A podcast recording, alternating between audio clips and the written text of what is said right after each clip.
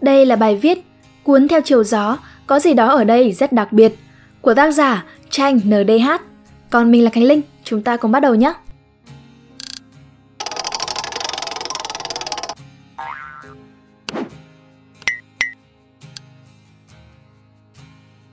Đọc sách cũng giống như gặp gỡ một người vậy, đều có một cái duyên nhất định với mỗi cuốn sách.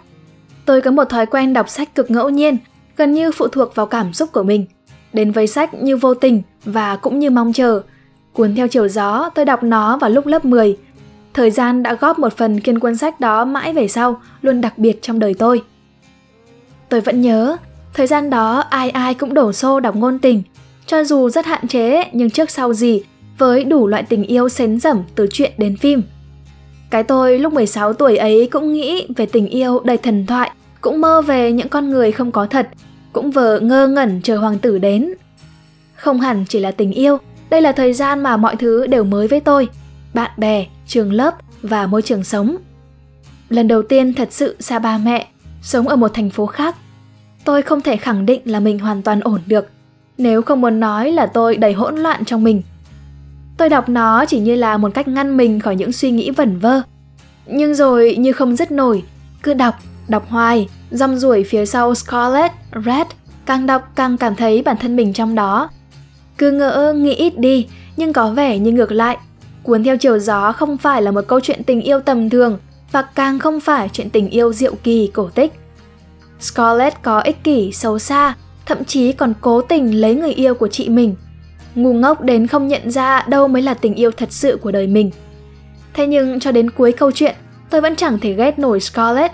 Scarlett mạnh mẽ đến đáng thương, Scarlett đầy quyết tâm, sẵn sàng thay đổi chính mình để thích nghi. Tôi vẫn nhớ rõ lúc cô ngồi sụp giữa ruộng rau sơ xác vì chiến tranh và không còn nô lệ làm việc. Nước mắt giàn giụa và tự hứa với chính mình sẽ không bao giờ để cả nhà phải đói, để mình phải nghèo. Tôi yêu cái cách cô tự lập dẹp bỏ cái định kiến nữ nhi, tự quản lý cả một xưởng gỗ, tự sống theo lý tưởng của mình, tự có những suy nghĩ riêng mà gần như không bị xáo trộn bởi bất cứ ai. Nếu nói Scarlett là một bức tranh, thì đó chắc hẳn là một bức tranh rõ nét, có độ tương phản cao và đẹp cuốn hút. Scarlett không phải là một nhân vật, đó là một con người. Còn Red, tôi thương Red, một người đàn ông mà người ta có thể gọi là playboy được đấy. Red giao du với gái điếm, Red làm đầu cơ, giàu có khi cả miền Nam nước Mỹ sơ xác vì thất trận. Red biết tất tần tật những suy nghĩ ích kỷ xấu xí của Scarlett. Red nhìn và cười vào cô. Đứng trước Red, Scarlett như bị bóc trần, mọi toán tính tưởng rất gian xảo mà hóa ra lố bịch vô cùng. Thế nhưng Red rất lý trí, nhìn rõ sự thất bại không sớm thì muộn của miền Nam khi quân đội chỉ toàn là những quý ông cả đời chỉ biết cầm tay phụ nữ quẩn quanh với những bữa tiệc thú vui nhàn hạ. Red bị xem là kẻ phản bội, nhưng lại đóng góp rất nhiều tiền của mình để ủng hộ cho miền Nam. Red biết rõ Scarlett hơn ai hết, Red hiểu mọi tật xấu của cô, nhưng vẫn yêu cô, yêu cô dai dẳng, nhìn cô lấy hết đời chồng này đến đời chồng khác, nhìn cô mê muội theo đuổi cái thứ chẳng hề hợp với mình. Red chấp nhận mọi yêu cầu của cô, nhưng lại không hề quy lụy. Đó giống như là một tình yêu của một kẻ trải đời và trưởng thành vậy. Red yêu thương và khẳng định rõ anh chính là người phù hợp nhất với em. Red tự tin mà đáng thương đến lạ. Cái thứ tình yêu với Scarlett cũng như với đất nước chẳng cần được công nhận. Đôi lúc tôi thấy giống như trẻ con vậy, cứ vui vẻ cho đi, thế thôi. Gần cuối câu chuyện, khi hai người đã trải qua biết bao biến cố, miền Nam nước Mỹ thật sự đã bại trận. Hai người cuối cùng cũng lấy nhau, có con, rồi mất con. Red đạt đến giới hạn của mình và quyết định từ bỏ cô. Red bảo với Scarlett, tình yêu vĩ đại nhất cũng có thể bị lụi tàn.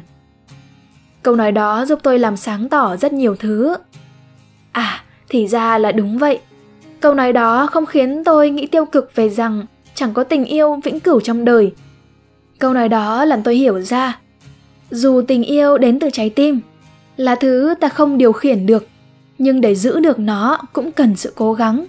Một tình yêu đâu có xây lên chỉ bằng cái duyên đâu, đâu có tự nhiên mà sống sót, đâu có cứ để yên thế rồi đâu sẽ vào đó.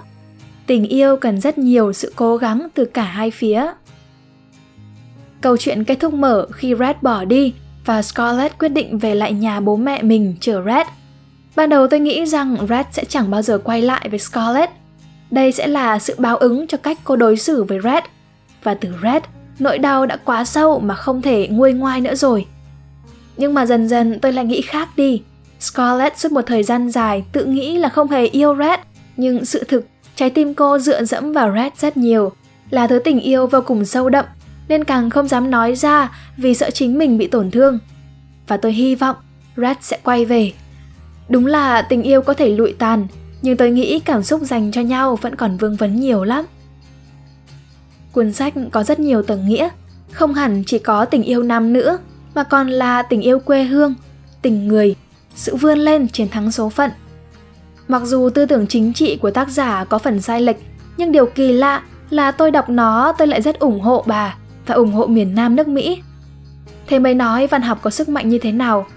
Gấp cuốn sách lại và trở về với thế giới thực, tôi mang cảm giác tiếc nuối mà đầy hân hoan. Tôi được tiếp thêm sức mạnh, tự cảm thấy cuộc đời mình còn rất suôn sẻ. Tại sao lại u hoài vì những thứ còn con? Cho đến bây giờ, Scarlett đối với tôi là biểu tượng cho khả năng vô hạn của con người. Chỉ cần miệt mài cố gắng, kiên trì đi theo mục đích của mình thì ắt sẽ đạt được. Và tình yêu hãy cảm nhận bằng cả con tim và lý trí để nhận ra ai mới chính là người thật sự phù hợp. Và hãy yêu khi còn có thể, bởi tình yêu vĩ đại nhất cũng có thể bị lụi tàn. Hy vọng rằng các bạn sẽ thích video lần này. Đừng quên ấn like, share và subscribe ủng hộ chúng mình nhé. Và nếu các bạn cũng thích những nội dung như trên, hãy đăng nhập vào spiderroom.com để tìm đọc thêm. Và mình là Khánh Linh. Bye!